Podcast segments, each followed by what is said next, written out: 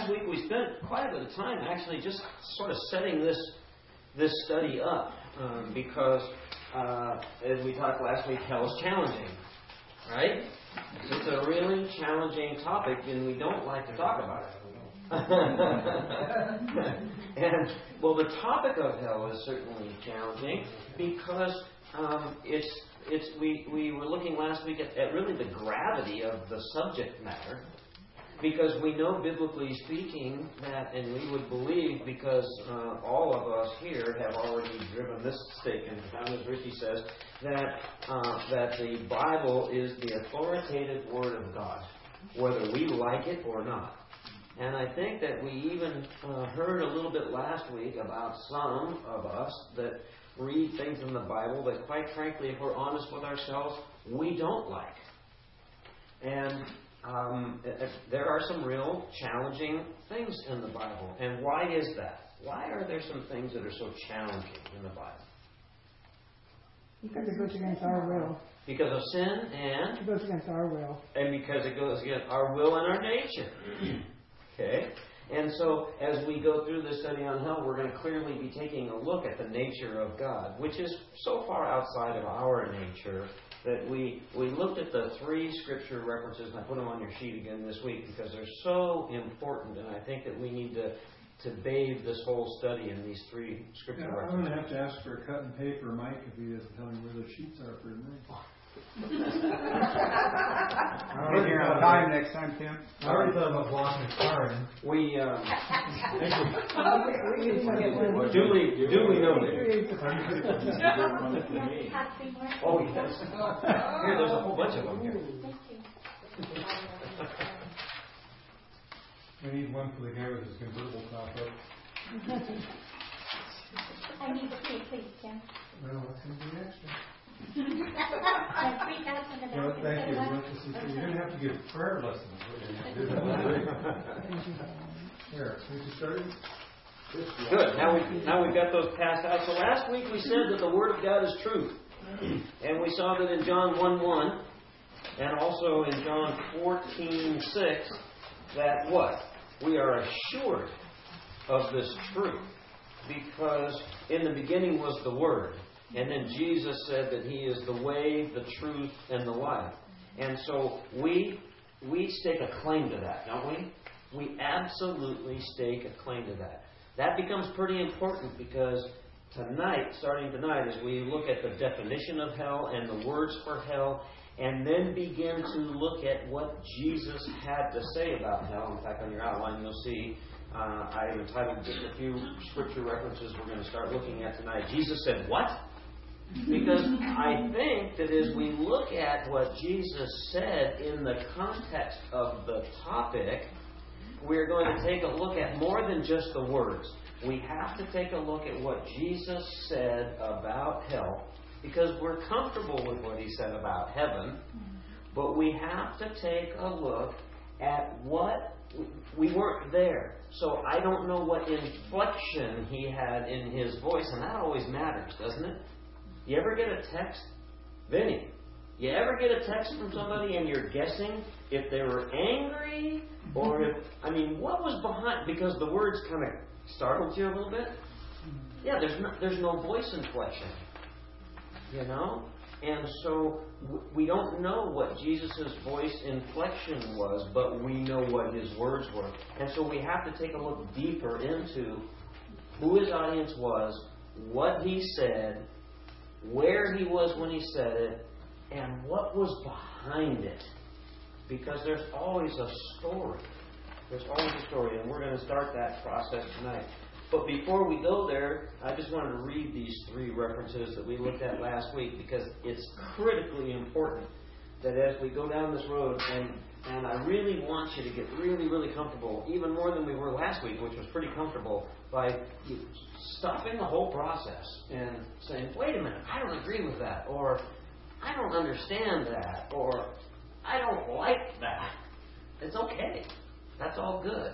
Because I will tell you this I'm sure there were some in Jesus' audience that were thinking the same thing. They were thinking the same thing when he was talking about this challenging subject matter of hell. So, Isaiah 55 9 says that as the heavens are higher than the earth, so are my ways higher than your ways, and my thoughts higher than yours. We're very comfortable with that, aren't we? We know that we know about this diatheke relationship that we have with the Lord. It's the greater to the lesser, and He is the potter, we are the clay, and only when we're outside of uh, walking in the Spirit do we even question that. Sometimes in our flesh, we question that. Sometimes when we're disobedient, we're not questioning it until we find out that, uh oh, uh, maybe I have been kind of disobedient in this area. And we find out that it was because it was what you said our will, right? Not, not His. And so we have to be very careful with that because it's a challenge to be in God's will all the time, isn't it? We tend to fall back into our flesh, and we don't want to do that because of the importance of this topic. We want to be in the Spirit as we are allowing God to speak to us about hell. Job said, How great is God, and He is beyond our understanding. Clearly, God is beyond our understanding. And I would submit to you that this topic is beyond our understanding, except for what God's Word has given to us that we can understand. Because He has only given us what we need, not necessarily what we want. And therefore, Psalm 115.3 says, God is in heaven and He does whatever pleases Him. So we, I just want to be reminded that, and we'll do this every week, I want to be reminded that when we're studying this topic, that God is God and we are not. We are not. So at, at, a, at a certain point, as I've been going through my study, I had to say, Lord, I don't like it. Part of it I don't understand. And at the same time, you are Lord. And we just end up having to submit, even when we lack understanding even when we lack understanding. So, um, the thing about this truth about hell is, is that you see everything in Scripture that we're going to start reading, and we're going to start, now you see all the Scripture references, you know me. I can't stop with my scripture references because we have to go back to scripture at all times because it matters not what I say, it matters what the, what the Bible uh, uh, teaches, it matters what God's Word says. But we have to know that the truth is in Scripture. And I don't care whether we're talking about uh, hell or the hot topic of the day, uh, you know, homosexuality. I love that one because, boy, the church is getting blasted right now on that, right? Because you're intolerant if you talk about either one of those H words right now. And yet, it doesn't matter what we say. What does God's Word say? And so, in the, in the context that you talk about this with somebody, you can have a conversation with another brother or sister in the Lord about hell and get into some pretty hot water with them based on where they're coming from and what they choose to believe. And it's becoming more and more popular all the time to soften the blow. Because we're going to see tonight in what some of the words are that Jesus had to describe hell that it's kind of a blow. It's tough. And we're going to see that. And so, uh, and the, re- the reason I bring up the homosexuality piece is that that um, uh, we were. I'm reminded that um, that uh, Pastor Richie brought this to our attention uh, on the worship team last week, and he said, "Hey, the, the question has arisen: um, uh, Are homosexuals um, welcome in our church?" And um, and so you know there was there was um, it was unanimous. Yes, of course. But then the qualifications began to come. And, you know, good, solid questions like, but for how long do we allow somebody that is clearly outside of God's will in a particular area of their life to go through that sanctification process? It's a good question. How long do we allow somebody in church that is an alcoholic or how long do we allow somebody in the church that doesn't believe that there is a hell, that has bought into the you know the, the, the if you will, that there is no hell and everybody is going to be redeemed and everybody's going to heaven. It's just a matter of taking corrective action and, and identifying what God says. So when we look at hell, we're going to look at it from the basis of what God says, and then He can deal with us. each one of us because that's what He does, right? He deals with each one of us. So people matter, and the topic matters, and so we got to go forward on that basis. Now, we're going to leave room to wrestle with some of these things. Because I'll bet even tonight, somebody's going to hear something that is going to prompt you to say, wait a minute, wait a minute. And others are going to say, right on, that's what I believe and that's what I've always believed. And it's okay. Because we are going to run across at least one issue, I'm pretty sure, at least one issue where there may be a difference of opinion in this room. And I'm not going to tell you what that is until we get there. Okay? So, how would you define hell? The absence of God. The absence of God? The most miserable place you could possibly imagine. Hell is defined as the most miserable place that you could possibly imagine. Hot. Hot. Hell. Okay. And once you're there, there's no getting out. And hell can be, as part of the definition, once you're there, there's no getting out. Anything else? Eternal. Eternal. Hmm? Every one of those are very biblical definitions of, of hell. Place for those who don't accept the Lord. Hell is a place for those that don't accept the Lord. Okay. Does Scripture, by the way, define hell? Yes. It does. Okay. That's what we're here for. What? To define hell? Yeah. Oh. well, those are all good responses. Every single response is a good response in terms of what the definition of hell is the absence of God. Maybe. We're going to look at that because is hell really absent God? No, not altogether. No. Um, because we're going to look at that, and that's that's probably um, some people would say that it is the absence of God, but we have to we have to more clearly define that because it's really the absence of a relationship with God in that place. But technically and biblically, we're going to see not tonight, but we're going to see, and that's and that's great. So hold that because this is a really important one, and that we're going to see that God actually isn't absent, but the relationship of those that are there is clearly absent. And that's very, that's a fine line, isn't it? That's a really fine line.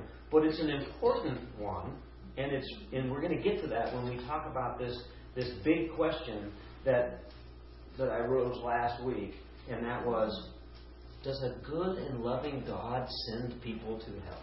Mm-hmm. Because everybody in the room said hell, and I said, Are you sure? Well, you buy your own ticket.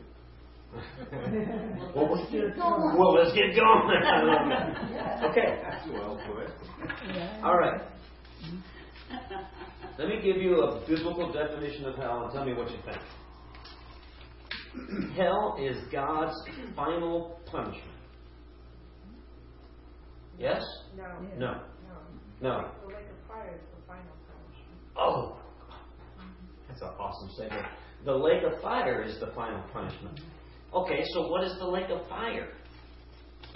That's where the devil and his angels are thrown into the lake of fire. Okay, so you've read the book of Revelation. I know. Okay, and so the devil and his angels, that would be demons, all those fallen mm-hmm. angels, are going to be thrown into the lake of fire. Yeah, and so is the Antichrist. All Okay? All those who don't accept Christ are going to be in that lake of fire. Oh, everybody, but you agree with that? Agree or disagree? I'm sorry. Brenda said that all of those that don't accept Christ are going to be thrown in the lake of fire with the devil and his. hmm That's what the Bible says. I agree that they're not going to heaven, they're going to hell. Yeah. So hell. Hmm. You said that it, you you're having difficulty with that definition that hell is is the place of God's final punishment. Is the trouble you're having the word final? Mm-hmm. Okay.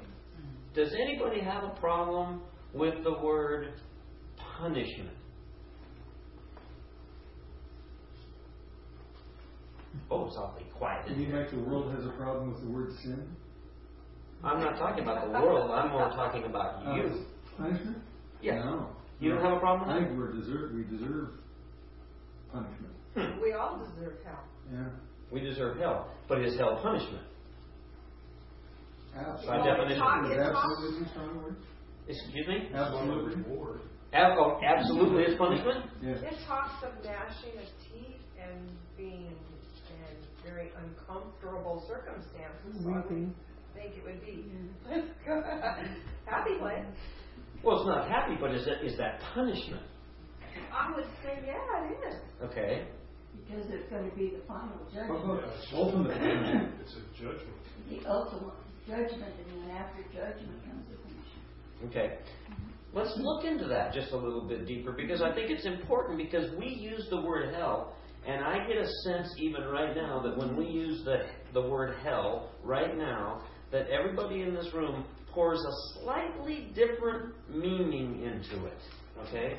Because hell has the final punishment. Okay? Now, is there a final Let's assume for a moment that the Bible says that hell is God's punishment. Okay? Right. All right. If that's the case, for purposes of discussion, if hell is punishment, is it the final punishment?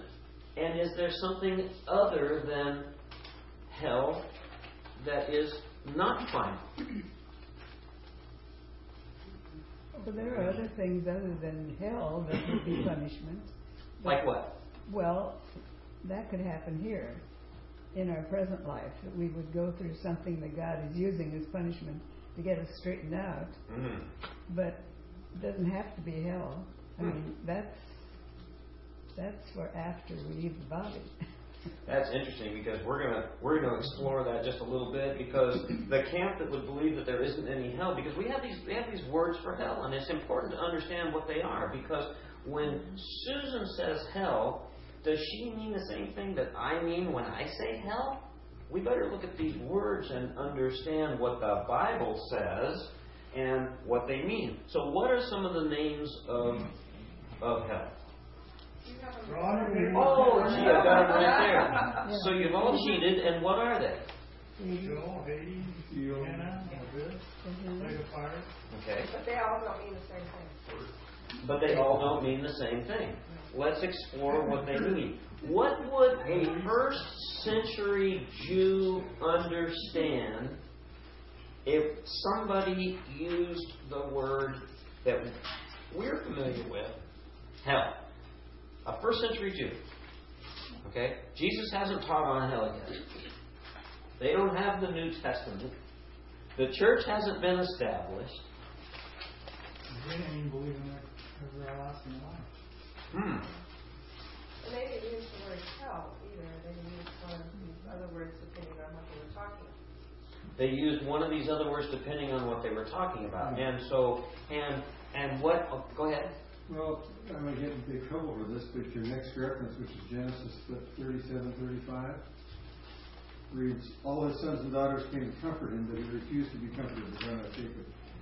No, he said, in the morning I will go down to the grave, and the footnote says Sheol, to my son. So his father wept for him. Hmm, Interesting, because we're going to get there in just a I second. I didn't mean to go ahead. That's okay. You, you went ahead, and I'm going to reel you, Timmy. I'm going to reel you back in for just a second. All right. Well, I was thinking of, of, of Lazarus and the rich man when he went to Abraham's bosom, and there was a great divide, and the um, the ones that were like Lazarus were with Abraham on one side, and all the rich man and all the other people that didn't believe were on were in punishment already, but they were in kind of a holding period Ah, to be there until when Jesus died, he went down and took the took the saved ones with him then up to heaven. But apparently he left the others down at the Ooh, lots of theology going on in her all of a sudden, huh? Yeah. So, and and one of the things that I, I'm so influenced by uh, Olivia, I love Olivia because um, just she, I've never said this, so I'm going to now say it publicly. Um, remember a couple of years ago when you said, "Bill, can you just get to the point?" Yeah. I, no, that's really that's really powerful because what happens if we're not careful here? We can get so strung out on all the minutia, and that is for really high-end theologians to do, isn't it? And people write volumes of books on on Hades and the difference between Hades and the abyss, for an example. Volumes of books on that one thing. And they studied that one topic for years to get there. That's not what we're here for. What we're here for is to get an idea of what God's Word says about hell. And so we're going to have to keep it relatively simple, mostly because I'm a relatively simple kind of a guy. So we have to understand and we agree that, that hell, the way we use the word hell today, is really is really a punishment. And we see that in the Old Testament, and we're going to look at it, and we see it introduced in the Old Testament, but we have to wait all those years later before it begins to sort of mature in the teaching on what hell is and who's going there and what it's about in the New Testament. And Jesus was the one that told us the most about it. So we see that in the first century, in Jesus' day, we see that in the Old Testament, that hell was a place of punishment. And the first century Jew, when you mentioned this place, would clearly get that. No question about it. And we're going to see why in just a second. We also see that hell is always described in Scripture using images. What's the images that we see? Fire. Fire and darkness. We see that a lot. We also see the words torment. These are horrific things when you stop and think about it. Because now personalize that and think about somebody you know. This is the hard part. Think about somebody you know who doesn't know Christ. And think about fire, the image of fire. And think about torment.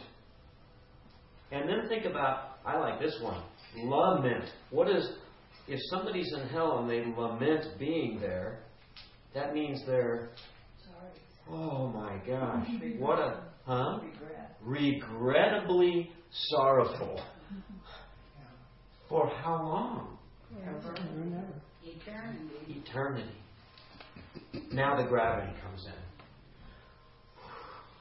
And that should give us a little bit of pause as we personalize that, not because we're going there, but because we might know someone who is on that pathway. That's a that's a grave thought. As Billy Graham has never preached without giving an invitation to accept Christ, I've never heard you talk without covering what you just covered, which is the tremendous heart you have for the unsaved, and that we all should have a growing heart for the unsaved. We, we need to have a growing heart for the unsaved. There's no question about it. Jesus did. And yet, Jesus, we're going to see tonight, was really firm when he started talking about this. Really firm. And we're going to have to wrestle with this loving Jesus using these very firm words. But we also see that hell is a place of either annihilation or ever, never ending punishment. Because in Christian circles and in the Bible, and we're going to see, so now the cat's out of the bag, we're going to see a doctrine of annihilationism which the early Jewish believers would have been exposed to because that was a teaching, it was a rabbinical teaching, non biblical, that for several thousand years persisted and it came into the church initially. And annihilationism, which is a term for people going to hell but not being there for an eternity, has been a Christian doctrine in some circles ever since. And when I say ever since, since it was a rabbinical teaching well before Jesus came on the scene. Interesting. And of course, when we use the word hell today, Wes, what do you mean when you say, oh, that person, if they're going to continue on this path, they're going to go to hell? What do you mean when you say they're going to go to hell? Well, they're not going to heaven, that's for sure. It's the opposite of heaven. Yeah. That's great. That's a that's great because that's exactly what it is. It's just the opposite of heaven. And is hell a place? Yeah, it's a place. This is real stuff. This is a real deal. And and again, it's uh, I don't know about you, but man, it makes my heart ache when I think about that. And so we're going to take a look at it. So this word, how do you pronounce this word? S H E O L. Sheol. Sheol. Huh.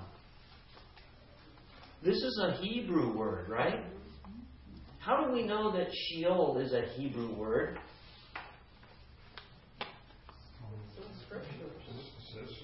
Yeah, because it says so in our commentary. it certainly doesn't look like an English word, and we know it's not a Greek word, and it's a word because it's a term that was used for hell in the Old Testament books only, only in the Old Testament, and of course it's used 66 times in the Old Testament, and it's not used in the New. Interesting. One for each book Uh, I don't know. The, there's this whole numeric thing in, in Scripture that I just don't get. I, I don't understand it um, because I, I'm, I'm just not. I'm not a numeric guy, but I can tell you this: um, there is significance to numbers in God's Word. There's no question about that. But 66 times in the Old Testament, this word Sheol is used, and it is used for identifying the realm of or the location of hell. The place that you just described, which is the opposite place that people are going if they have not put their faith in Christ. Even Old Testament saints, which we'll deal with later, um, had an understanding of this place called hell, this separation from God where He isn't. They understood that. Uh, my wife is lamenting because she's not here. And as you may remember last week, she was pretty firm on that absence of God thing. So I, and so with your permission, I'll read you what she did. Listen, listen to this. Those of you who know that know that I have to be very careful when I represent him. Yes, that's right. Yeah. Jesus has the keys to heaven and hell. God can destroy the body and soul there. The lake of fire, which is made for Satan, will be thrown into hell slash Hades. There is gnashing of teeth without end there. And yes, God talks of it as the outer reaches of darkness. There is a scripture that talks about separation from God. I think it's Old Testament, unlikely to not say what it is. Sheol is a place people cast in that are not under the righteousness of Christ, awaiting for the white throne of judgment, not to be confused with Hades.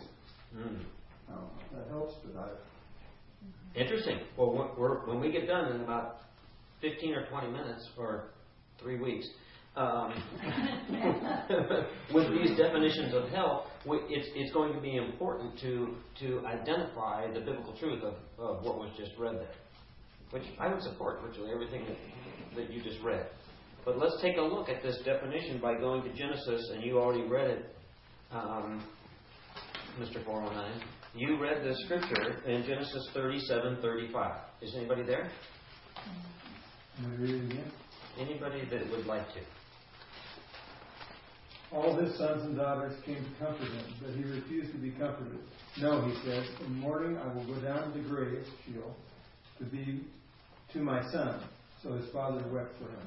And so, uh, what's the first thing that we learn about this uh, this word Sheol in Genesis 35 37? What's a couple things that stand out? It's referred to as the grave. It's referred to as the grave, depending on which I I, I kind of like the American Standard Version, which is what I used and copied in my notes. But um, but that's okay. It says that he will. Well, what else? It's referred to as the grave in some uh, in some translations. What else jumps out to you in Genesis 37 35? It's down. that it's down. And that's a really interesting thing to observe because you're going to find that whenever we are confronted with any one of the words for hell in both the Old and the New Testament, it is always referred to as down. What did we learn when we studied heaven? Always up. Isn't that fascinating? When we get to the point where we are surely going to have some differences of opinion on exactly where hell is located, I assure you, something would be wrong if in a group this size there wasn't some disagreement on where hell is. And we're going to deal with that tonight before we go home. Because I love controversy. So, so, we see that it is down. Turn to Proverbs 9.18 as relates to Sheol, this Hebrew word that we see 66 times in the Old Testament. But little do they know that the dead are there, that her guests are in the depths of the grave. What do we learn about this Hebrew word from Proverbs 9.18? The dead are there. The dead are there. Make a note. You want to circle that one in your Bibles, or if you're not a Bible circler, make a note on a piece of paper. The dead are there. Sheol. Hebrew word. 66 times in the Old Testament only. Sheol. The dead are there. And this, All the dead. No, the unrighteous. All the dead? That died before Christ? We're going to answer that. Okay. well, my translation of the Bible says they are in the depths of hell. Uh-huh. And is that the New King James? Yes. Okay. And does anybody have an NIV? Yeah, it says, uh, the footnote on that is, uh, Sheol for grave. For grave. Yeah. Okay. They- Dead, grave, Sheol, Yeah, hell. it has a footnote on Yes. hell as Sheol. And that's interesting because as we deal with these various translations, there are some there are some very good ones. One of the things I like about the NIV, as you well know, which is why we use it here, the pr- 1984 and pre-1984 uh, NIV be, before they went gender neutral and they changed it all, which which it was which was a gross accommodation for our culture and had very little to do with accuracy in terms of the translation itself. However, um, the, the thing that I like about the NIV is that it's a thought for thought translation, and when they give us a thought, it allows us to think in the words that we would use because I don't speak King James English. So sometimes I know it not. You know, it's hard to speak and it's hard to read in the King James English. So I like the NIV, 1984 or, or earlier, and yet there are some other, the ESV and the, and the ASV, those are also good. The ASV says, But he knoweth not that the dead are there, that her gate, her guests are in the depths. The depths referring to what? Down. And it's really interesting because when we talk about death in the Bible, what happens what happened when God created? What did God create us out of? Dust. Mind boggling. And what happens when we're done with the physical part of our body? The only thing that's going to exist of you, Wes, when you die is whatever gold you have in your teeth. That's it. And that, that's because it's hard. Okay? We're going back to the dust. It's just dust. And so what's going to happen here, there is this sense that Sheol is, is a, um, a realm of or a location of hell. So think about that. Depths. People are buried there. So I just want you to just put that in the back of your mind for a second as we go through some of these other terms. How about Hades? What is the definition of Hades? Anybody want to take a crack at it? And it's totally okay if you're wrong. Wild stab in the dark? I think Hades is more like what we think of as hell. Okay. Different than Sheol? You? Okay. So we have one on the table that it's more like what we think about. Hades is more what we think of in terms of hell today. New Testament. Okay, it's New Testament. Okay, so so let's go down that path for just a second. So so this this word Hades, um, what language did that come from? Anybody know? It's in the New Testament. Greek? Greek, because it's in the New Testament. Okay, it's not an Old Testament word, is it? It's not a Hebrew word. It is a Greek word, and so we get we start getting pretty comfortable with that because we're kind of New Testament folks. That's unfortunate. Because without the Old Testament knowledge, the New Testament has a hard time coming to life. You ever hear those people that go to Israel? I've never been there. I really want to go one day. And they go to Israel, and you hear that comment, oh my gosh, the Bible like came to life. Well, it came to life because, I mean, Israel is like the country. And all this stuff takes place around that region. And it started in Old Testament times. Not, you know, it wasn't just popular when Jesus showed up. And so these things begin to come to life. But we see that Hades is a Greek term. And the Greek word for Hades, are you ready for this? Means, you ready? Mm-hmm. The realm or the location of the dead. I find that fascinating because it's the same definition in the Hebrew for Sheol. So if you think about it, the New Testament writers were speaking Greek. This is going to be important as we go a little bit farther in, so you got to stick with me on this, okay? As we go a little farther in, Sheol was used by the Old Testament writers because they were writing and speaking in Hebrew. Hades was written in Greek, that's a Greek word, which means essentially the same thing as Sheol, which is what the word in the day was that you described as hell, Wes. Isn't it interesting? So, in one sense, Susan is absolutely correct. It's quite aligned with the word that we would use for hell. When we say, um, God forbid that anybody in this room would say, oh, you know, go to hell. That would be a horrible thing to say to somebody, would it not? That would be a horrible thing to say to somebody. That's the last thing that we would. Now, are we capable of that? Of mm-hmm. course we are. And what do we mean by that? We mean that place where God doesn't exist. He's not there. We mean that place of eternal punishment. We mean that place. That's what we're, we're, we're accustomed to that. But these two words necessarily mean the realm or location of the dead. Leave it there for just a second. Because the question on the table that didn't get answered was, all dead? Wait a minute, we just got done studying heaven. Well, before Jesus died. Yeah, on the Old Testament. We- When I asked that, we were talking about Sheol. Mm. Yes. Yes. Everybody was Okay, remind me to come back because in the same area. who's in Sheol, the realm or location of the dead? Is Sheol and is in the Hebrew and Hades in the Greek a very specific, absolute location? Yes. Hold on to that thought. We're coming back. But it's, but it's, all- go ahead. My um, Bible says temporary abode of the dead. Aha. Okay. Now the cat's getting a little farther out of the bag. That's okay. Cat's getting a little because we need to be sure because these definitions are going to drive all of the rest of our study. That's why it's worth taking a little bit of time because we just say hell.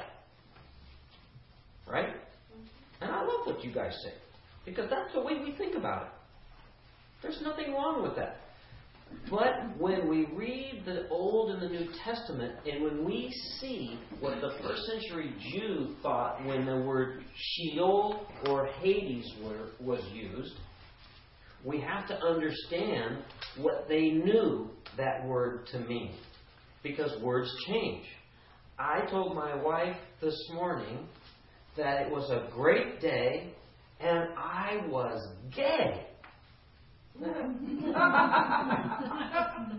Well, that used to mean happy and joyful. That's because at your age, you know that that means that I'm happy and joyful and woo woo, it's going to be a good day. But in Benny's generation, it means that I just came out of the closet and I'm making a public pronouncement of my sexual orientation, right?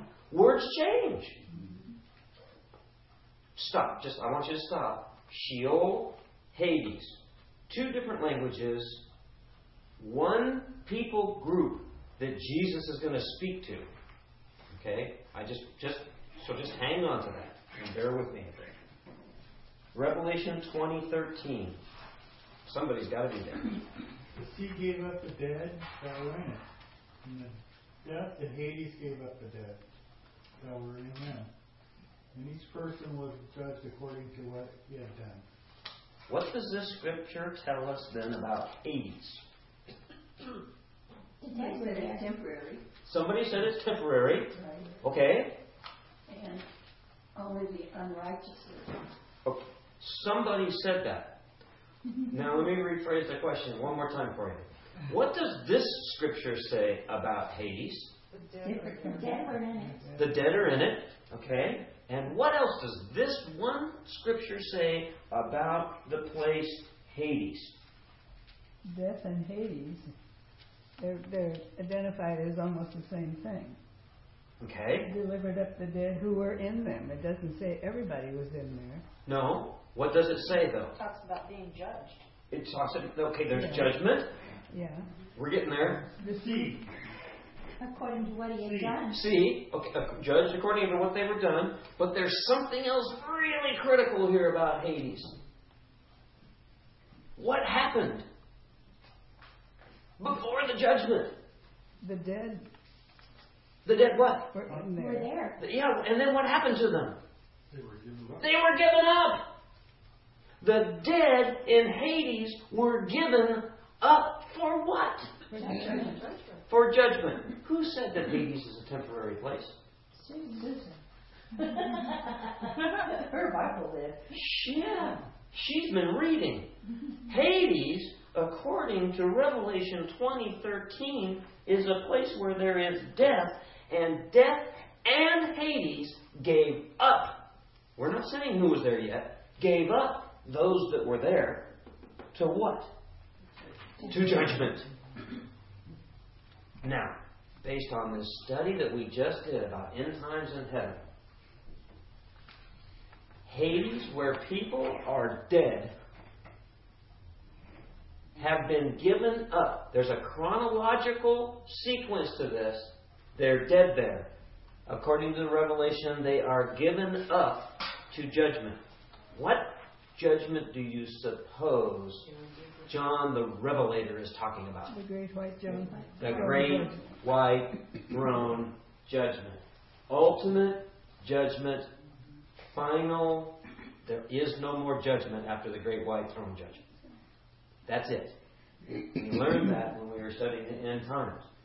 Hades, all of a sudden, are you getting the picture here? Is not hell as we would define it permanently. Okay, here's our first clue by looking at the definition of Hades, biblically speaking. Is there a present hell and a future hell? Sure. You could, It you appears could detect that from that. You could, you could get that. from the- We can certainly start to get there from here, can't we? but Okay, so hang on to that because we're going to answer that question very clearly later. Especially if you consider Hades and hell the same thing. Hmm. Because I always thought they were. Oh, ah. So heaven is heaven. Yeah. When you say heaven, what do you think of? Yeah. Huh. Absent the body, present the Lord. No question about it. Which one? Huh? Oh. Which one? Which heaven? I had to figure it. Is it the past heaven, the present heaven, or the future heaven? We dealt with that, didn't we? Because there's one of each of those. The past heaven is done. The present heaven is if we unfortunately get hit by a bus tonight, where we're going to be with the Lord. And the future is, of course, what He said the new heavens and the new earth. It's going to boom, it's going to collide, and it's going to be the most wonderful thing that we can't even imagine. So we know that. What about hell? Here's our first indication, because we're going to answer that definitively, biblically speaking. Okay? Where do you go? Because that's one of the questions. Where do you go when you die if you are not a believer on Jesus Christ? We have to answer that question. Because everybody in this room would probably have the same answer. Anybody think, hell? What are we talking about? What, what are we talking about? I'm talking about the final version. Is is hell. Okay, see, so your definition of hell is after the great white throne judgment. That's what you're saying. Okay, okay, so that's good. But see, you know that. In your mind, if you say, go to hell, I would hope that you wouldn't say that. But if that's what you said, you would mean the final destination of ultimate punishment from God. Because we've decided, without even looking at Scripture quite yet, we've all decided that hell is punishment. Well, what I'm kind of getting out of this Hmm. is Hades is like purgatory.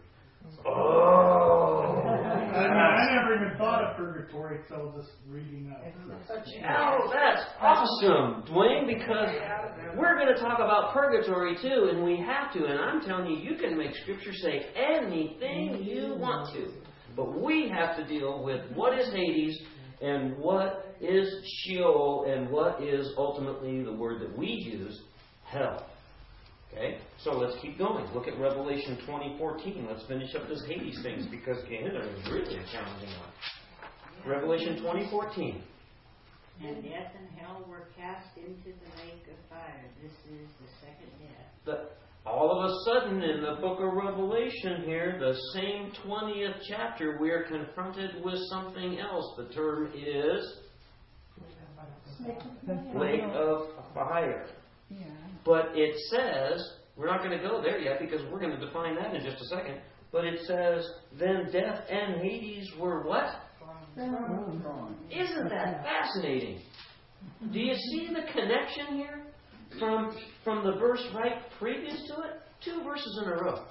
And verse 13 says that death and Hades gave up the dead that were there to judgment.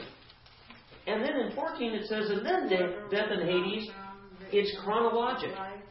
It's chronologic. Death and Hades gave up for judgment, and then what? And then, after judgment, Death and Hades were cast into the lake of fire. and that is The final. the second death. Yes. the final death, the hell that Scotty's talking about. That ultimate hell, that ultimate location that Scotty was referring to is what Revelation 2014 is talking about. That's the lake of fire we're going to look at in just a second. Because death and Hades were then thrown into the lake of fire. Now, I'm trying to, this is a building block process here because we're talking about Sheol, we're talking about Hades, we're talking about at death. If your name isn't written in the Lamb's book of life, there's only two places to go. And we're trying to define the terms so that we're comfortable when we talk about it.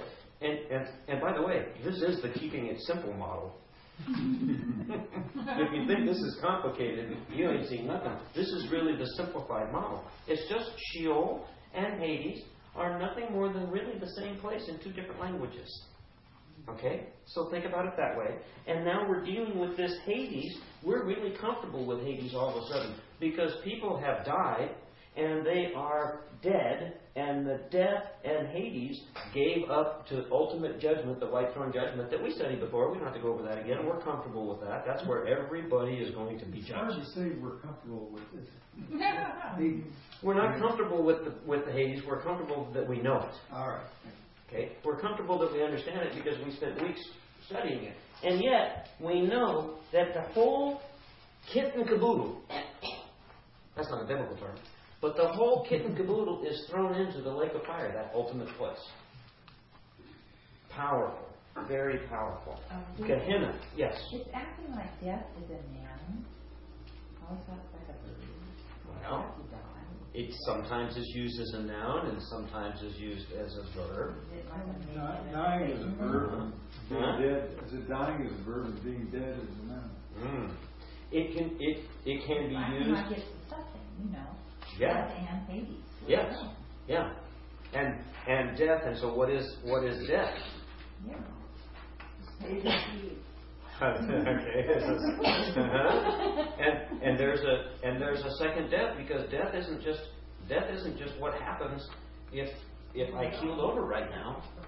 That there's a physicality to that, but it's more than that. Because there's a spiritual life and a spiritual death. There's a physical life and a, spir- and a physical death, and we talked about that in the heavenly realms. That's quite different, isn't it? That's quite different because we have a physical body that's spiritual and we're going to have a spiritual body that's physical that we can't relate to. And apparently those that are in hell will have some of a resurrected body too. Hmm. Well, we know we're going to find this out too because where is hell? What happens when what happens when you die? If you are not one that has put their faith in Jesus Christ. Is there any physicality to that? We'll deal with that, but we're jumping ahead of ourselves. We have to deal with Hades is a place, and there is death there, and there is ultimate judgment in chronologic order. There is final judgment, and then the lake of fire. But what about this word Gehenna? That's a garbage. Gehenna is a garbage heap. Okay? How do we know that? The valley of Gehenna, just behind the temple, is where they threw the trash and the bits of bone and stuff, and the fire, it was burning all the time. The fire never went out. In the valley. Okay. Anybody else want to add something to that? Well, for the non-believers, the scientists, I think it's still there. The valley of Gehenna. Yeah. Is it called the valley of Gehenna? No, No, it's not. What is it? the valley of Hinnom. Hinnom. Ah, yes. Where So, Human sacrifices were burned there. okay. This is interesting because Jesus, the, the reason this is important is because we're going to see that Jesus uses this term. Gehenna. Gehenna.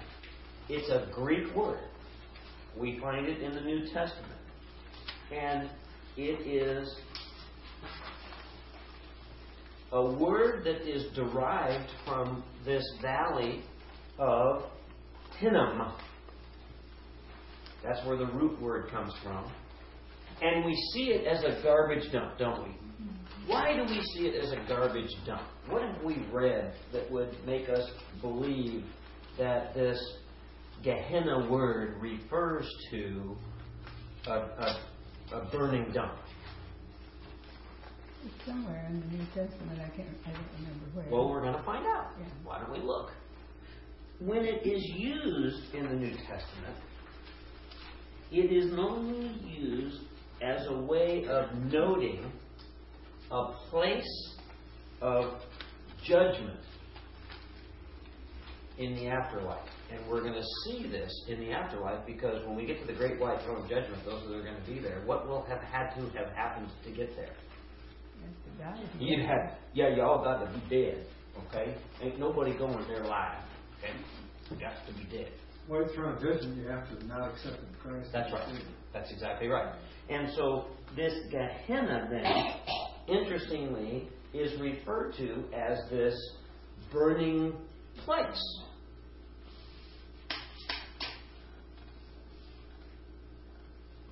But the root word from Gehenna is Hinnom, which is referring to this valley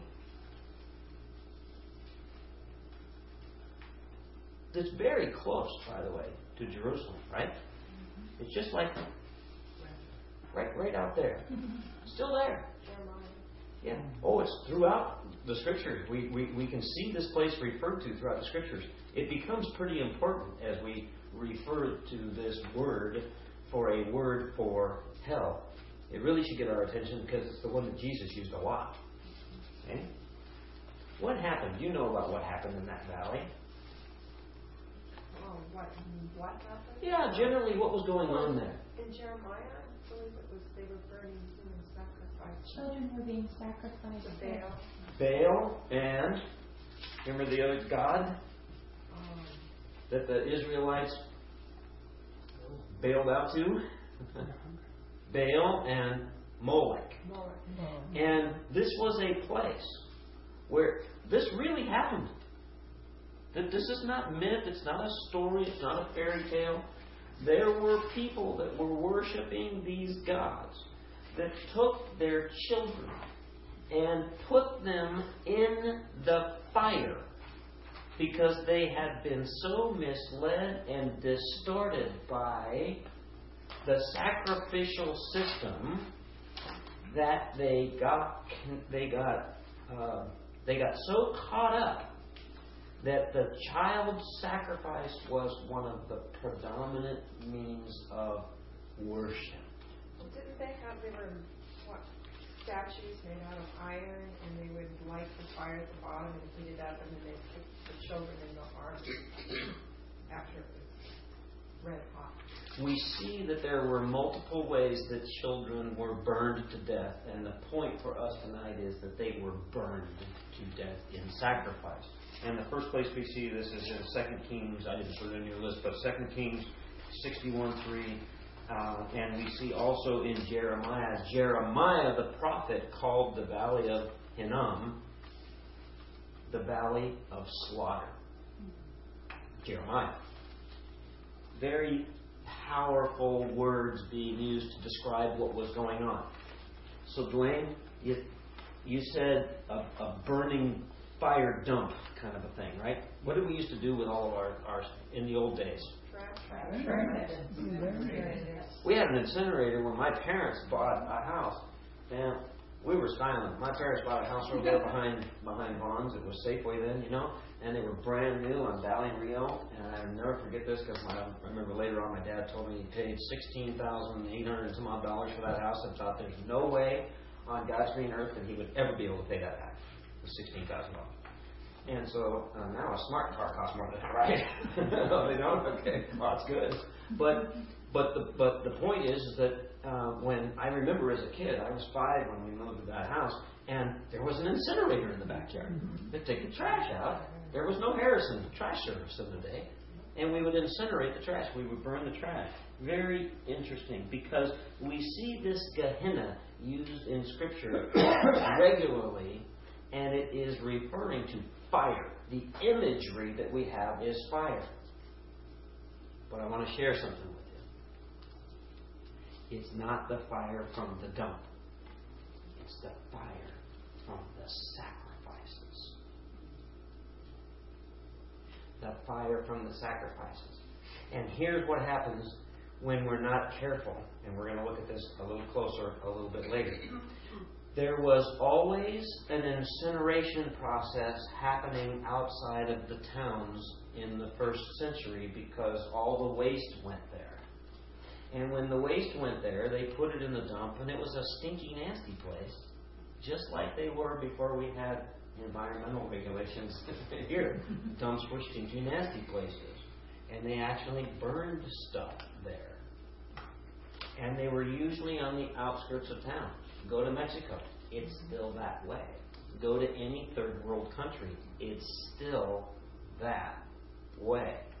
And yet, what we've done is we have projected onto what Scripture doesn't say that Gehenna, the valley of Hinnom, is a place where all the trash went and all the dead bodies went in that valley and they burned it.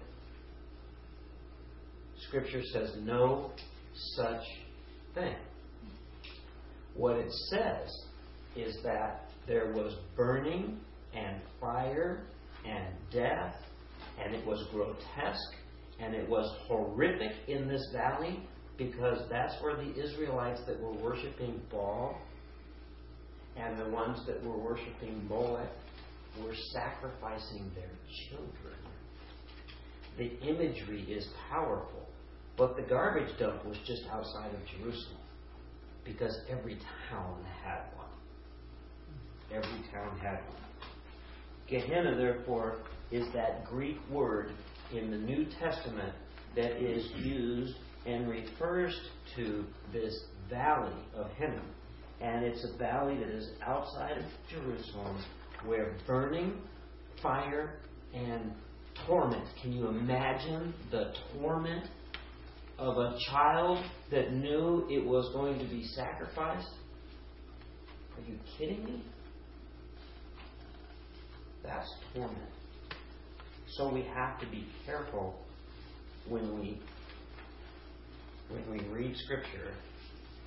So the challenge is to find the scripture that identifies Gehenna as the place that is referred to as the fiery dump where the trash went. What was the Jeremiah?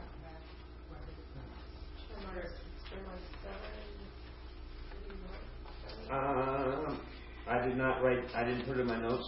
I only have the Second Kings sixty-one three. Jeremiah seven. You might be able to look that up.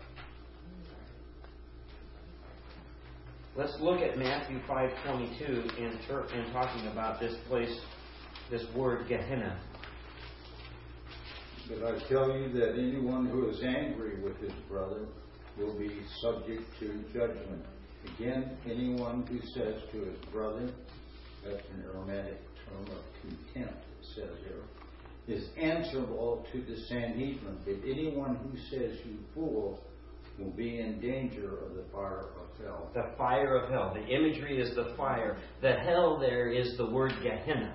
And so if we look at the fire of hell, the fire of Gehenna, the sacrifice, the torment, the, the, the unthinkable, unspeakable acts that were taking place there, and, and, and he puts it in the term here. These, these are legal words that are being used. That word, I don't know if it's in, in your translation, but in the NIV, the word is raca. It says anyone who says to a brother or sister raka. That means slang. Listen to this now.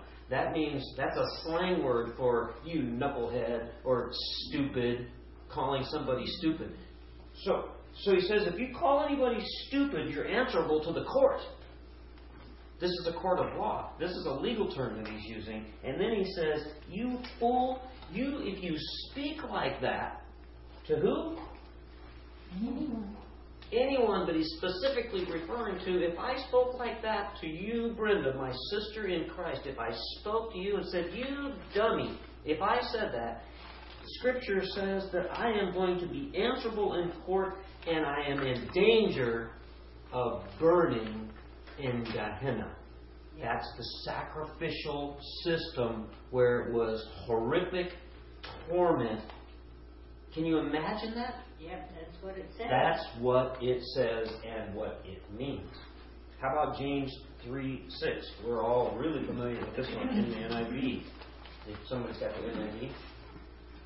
James 3 6. And the The tongue. tongue? Yeah, go ahead. Go ahead. The tongue also is a fire, a world of evil among the parts of the body. It corrupts the whole person, sets the whole course of his life on fire, and is itself set on fire by hell.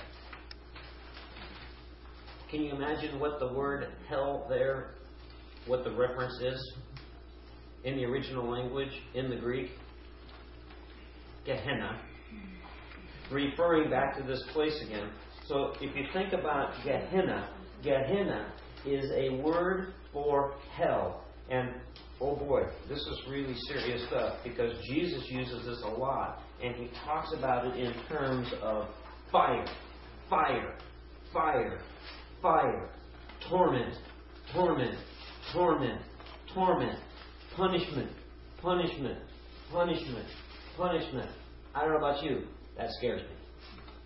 That's scary to me. Not because I'm going there. That's scary because that's serious.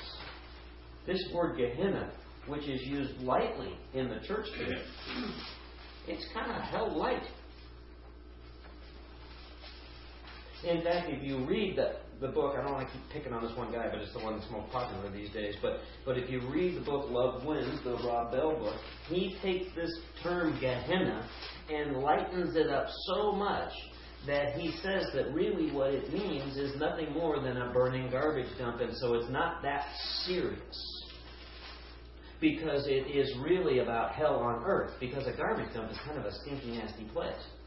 And he completely misses the fact that Gehenna is referring not to the stinky garbage dump on the outside of town. He's referring to the, the scripture is referring to the valley of Hinnom, where this horrific sacrificial system of children took place.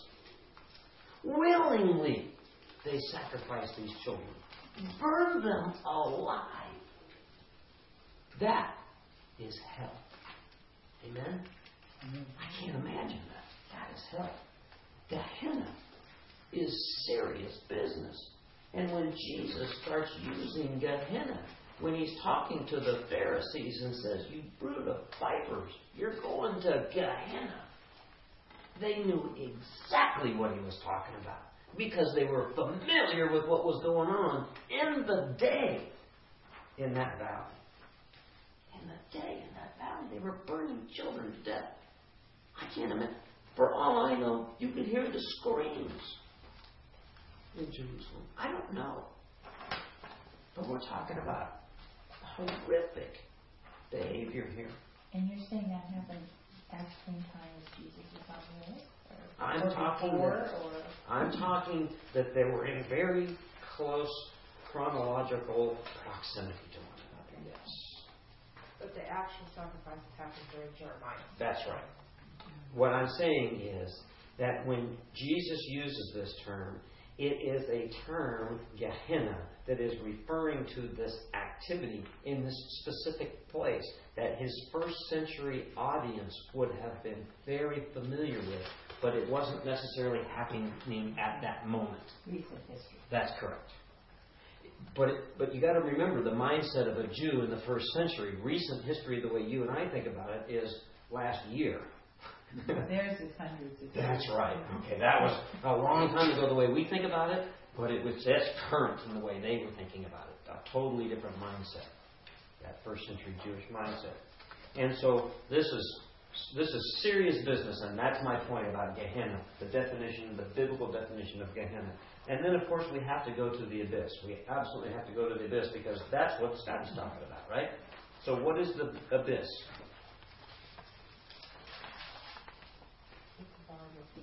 Okay? It's a bottomless, unbounded pit with immeasurable depth. That's the biblical definition. Kind of like the, the abyss that's in the ocean. We don't know how far it You goes. don't know how far it goes down. Turn to Revelation 11:7. Did I put that on the list? Yes, you did. Oh, good. Turn to Revelation 11:7. Somebody read that. Now, when they had finished their testimony, the beast that comes up from the abyss will attack them, overpower and kill them. Hmm. Where's he coming from? From the abyss. Who is coming up from there? The beast. Okay, read Revelation 20, verses 1, 2, and 3. And I saw an angel coming down out of heaven, having the keys to the abyss, and holding in his hand a great chain. He seized the dragon, that ancient serpent who is the devil or Satan, and bound him for a thousand years. He threw him into the abyss and locked and sealed it over him to keep him from deceiving the nations any uh, nations anymore until the thousand years were ended, and after that he must be set free for a short time. Hmm. Maybe it's not what Scotty was talking about. Doesn't sound permanent, does it? Because you were talking about the lake of fire. well, I'm talking about the abyss. And so what happens in the abyss? Who's there? How do, how do we know, based on Revelation 21 through 3, how do we know that it's not permanent? Because it's, that's right. How long is Satan thrown in that place? Yeah, he's locked up. We know that, don't we? We're all familiar with that. And then what happens after the thousand years? He's loose for a short time. He's let loose for a short time. I hope it's really short. You Well, know, isn't that when he roams the earth for those that were born during Ah, exactly right. Woo! We got a theologian in our midst. Exactly right. That's exactly what happens. And the point is, the abyss, this bottomless pit, is not permanent. But it's a place. But, but Bill, It's a place. the next reference, Okay, go ahead. Revelation twenty ten. And the Mhm. devil who deceived them was thrown into the lake of burning sulfur, where the beast and the false prophet had been thrown. They will be tormented day and night forever and ever. Okay, let's read the second one then, because now we're talking about the lake of fire, because we know that Satan is thrown into this place called the abyss, the pit, the bottomless pit, and it is, and it's temporary, isn't it? Yes. What, what's the different things, Susan? The abyss and the lake of fire. The abyss and the lake of fire are absolutely two different things. Are they both hell? I'm sure you would feel like it if you're real. Part of it? Uh, uh, uh, Or what parts? don't answer that yet. Let's finish with the lake of fire. Let's finish the lake of fire. The lake of fire. You just read verse uh, Revelation twenty ten. Read it one more time, if you would, please. Okay. And the devil who deceived them was thrown into the lake of burning sulfur, where the beast and the false prophet have been thrown. They will be tormented day and night forever and ever. How long? Forever and ever. Eternity. That makes it very different than the abyss. That makes it very different than the bottomless pit. This lake of fire all of a sudden has permanency. Okay? And according to Revelation 2010, who's there? The devil Who else? and the beast And the beast and the demons and the false prophet. and the false prophet. Anybody else? The dead who were judged. The, oh, and the dead who were judged. Turn to Matthew 25, 41. Then he will say to those on his left, Depart from me, you who are cursed into the eternal fire, prepared for the devil and his angels. Read the next verse too. For I was hungry, and you gave me nothing to eat. I was thirsty, and you gave me nothing to drink. So we know by context that what's happening in Matthew 25, in this section of Matthew 25, is we're talking about. Remember, remember what that that's a parable about what? Goats and And sheep. and sheep and kid. And so and so Jesus is talking about, hey, he's, there's a separation that's happening. Right? Mm-hmm. And we're going to look at this because Jesus uses the word Sheol in this in this reference. And we're going to see in context what's happening with sheep and with goats. We're not going to do that tonight because we're going to deal with that next week. But we are going to deal right now with is the lake of fire and the abyss hell? Well, let's start with that question. Yeses and nos. Mm-hmm. In today's terminology, it's all synonymous, In okay, the way people feel today. Oh, the way people feel today. Now, biblically speaking, because we have biblical references to each one of these definitions, we're trying to wrap a biblical definition around it because I can't, I can't do it in my own, on my own, right? Um, and so we're looking at a biblical definition for for the lake of fire, and we're looking at a biblical definition for the abyss, the bottomless pit. Are they both hell? Biblically speaking. Biblically, I think the abyss is a little bit different. It's temporary. Okay? Why would you think that? Tell me. Well, because number one, when Jesus had the pigs and all the legion went out of the pigs, they said they pleaded, "Don't throw us into the abyss." Mm-hmm. They were demons, Uh huh. And I don't think it doesn't sound so far when the Bible talks about Sheol or when the rich man was down in there. It doesn't sound like there's demons with him, only unsaved souls that are in that place. So it seems like it's different. Hmm. So, so they're both not hell because they're different. Is that what I'm understanding? You? Well, I mean, And it it's is. synonymous. It's like they're They're they're, synonymous. So that means that means they're the same. they're the same, but they're but they're different. Wait a minute now. I, I, I, hang on, hang on a second. The abyss sounds like the bottomless pit, so they're just, they're falling. They're falling, falling, falling, falling. It doesn't mention any fire or any torment or anything, but they're just being held there while they're falling, falling, falling, falling. Oh, that's Holding cell. Yes. I like that analogy. I hadn't really thought of it in those terms, but they're and they're not only falling, but they're fallen. That's really kind of interesting. That's just what jumps out at me from what you said there. And so, so uh, well, let me, uh, Scotty, you want to say something desperately? I see it. On the I'll sit next to you next time. Okay, yeah, I, I think better what Um, I was thinking of hell as being eternal separation from God, Mm-hmm. okay? And we're, we're talking about it being a place, Mm-hmm. you know, the abyss, lake of fire, and that kind of stuff. So, but I, I don't know that. How about, hell is how about if you just turn that around and say, it's a place of everlasting, I'm sorry, what did you say first, uh, absence of God? Uh, eternal separation Yeah, God. if you take the two things you just said and say the second one first, and First one, second. Okay, that's really interesting because what we said, biblically speaking, the definition of the first two words that the Bible uses for hell Sheol is Sheol and Hades. One is Hebrew, one is Greek, Is the abyss Greek? and they and they have they have virtually the same meaning, different language. The realm or location of the dead. Somebody's. Somebody's whistling. Who's whistling? Maybe Marvin. Marvin, are you whistling? Your hearing aid? We're hearing your aid. Somebody's hearing it. Somebody's hearing Linda? Is that hearing, your hearing aid, Brenda?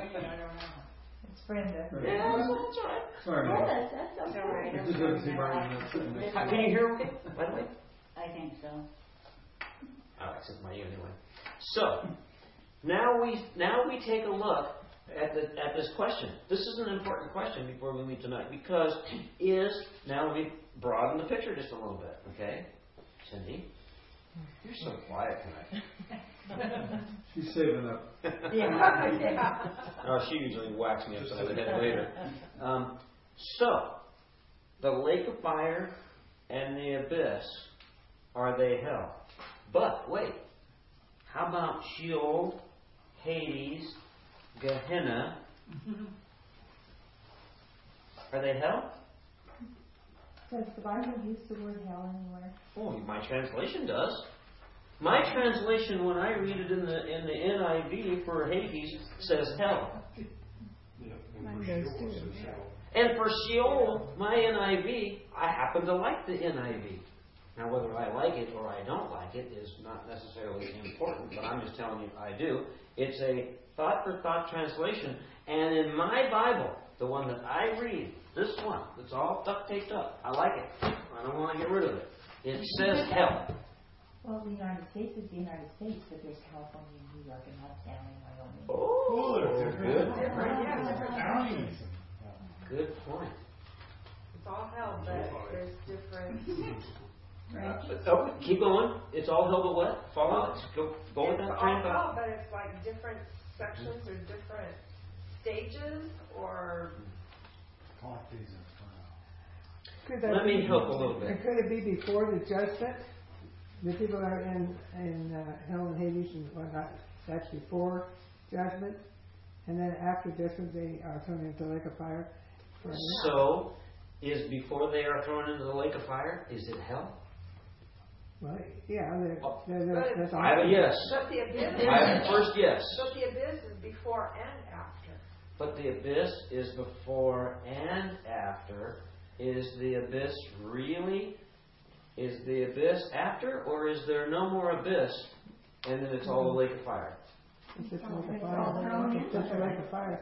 Because Hades is The thrown abyss into the lake of fire. Yeah, I love this. Ah, we, got, we have to think about it because we're going to start looking at some scripture and we're going to be confronted by this issue. So it's important to start working through it now and even wrestling around with it and struggling and saying, wait a minute, wait a minute. Okay, it's okay, it's okay.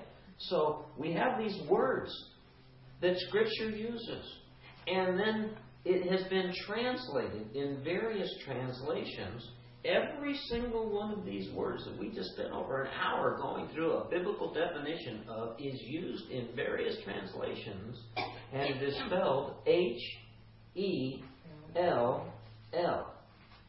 So the question that we're confronted with is Sheol, Hades, Gehenna, Abyss, and the lake of fire. Yep, those are the ones. Is that hell? I'm not so sure the lake of fire is, but the others are, I think. Because the scripture says that death and Hades were thrown into the lake of fire. Mm. So I don't quite know if they were burned up there or if they've just been there. I don't still know there. that. Yeah. Like the New Jerusalem. There's an old and there's a new. Mm-hmm. Okay. That's what I was going to suggest. Is we know God's consistent, and we know that He's only can tell the truth, and He's not going to change anything. the same God that has a new heaven and a new earth, it's only reasonable he would remodel hell as well.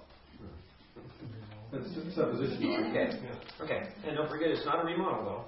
No. It's made new. Just- Renewal. It's, a- it's, that's right, it's a, re- it's a, it's a redemption, not a, not a remodel, and there's, there is a difference. But we are confronted, starting next week. I really thought we were gonna get there tonight. But I was having, this is so much fun.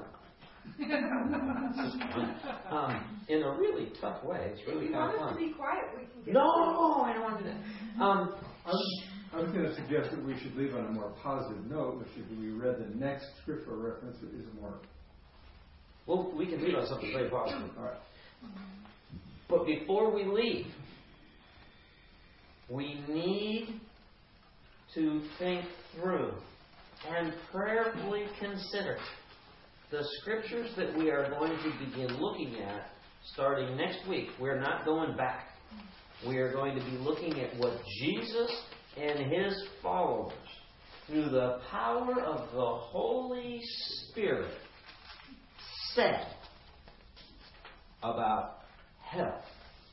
And the words used, because we're going to look at both Jesus and his disciples writing. And the words we're going to be confronted with in the original language when writing about this topic of hell are Sheol, Hades, Gehenna, the abyss or pit, and the lake of fire. They're all going to be used. And if we don't come to terms, even if we leave here struggling with the answer to the question, are all those words definitive of hell in one way or another? Biblically. Not what we think, but biblically. We need to get to the point where we've either settled it or we're going to continue to wrestle with it. Because when we start looking at these words next week, that Jesus said about hell, but he used the word Gehenna. We're going to be in trouble, aren't we? And it may take several weeks at looking at Gehenna, Hades, Sheol, to get to the point where we understand the nature of God and the words that we're using to use to describe this horrific place and realm. Amen? It's tough. So we're going to leave on something positive because Timmy said we have to. I think it should. Okay? And did you first, I could first of all say that I understand I'm not the only one that used to dream that I'd forgotten my locker combination at school. well, I replaced that dream with a dream of return of falling. Mm. So not to give anybody else a new nightmare to have, but uh, I told Marvin and all the educators who fall to the locker room. Uh, the positive is, of course, uh, Daniel 12:2, which reads, "Multitudes who sleep in the dust of the earth will awake, some to everlasting life, others to shame and everlasting contempt." There's encouragement there because we're all the former. We're all the former in terms of rising to everlasting life with our Lord, with our Savior, with our God. And He has us here tonight to be thinking through this, this challenge of Gehenna, this challenge of Hades, this challenge, let's just, let's just use it in our terminology, this challenge of hell, where real people are going to be going. It's a real place, and people are going to go there. And that, more so, I think, than the realization that each of us is going to heaven for an eternity, ought to be the sobering thought that we leave here with, even tonight, to be thinking about our heart for others. Because we need to leave here with a heart that Jesus had. And next week, when we see what Jesus said about Gehenna, we're going to leave here thinking, I think wrongly, because we think Jesus and we know Jesus is love. But we're going to see what he had to say about Gehenna as a warning. As a warning. Sobering. We need to talk about not only God's love, but we can't be afraid to talk about the consequence if you just decide to blow it off. It's horrific in the valley of Hinnom, isn't it? It's horrific what happened there. So, we can't forget that, tough as it is. Amen?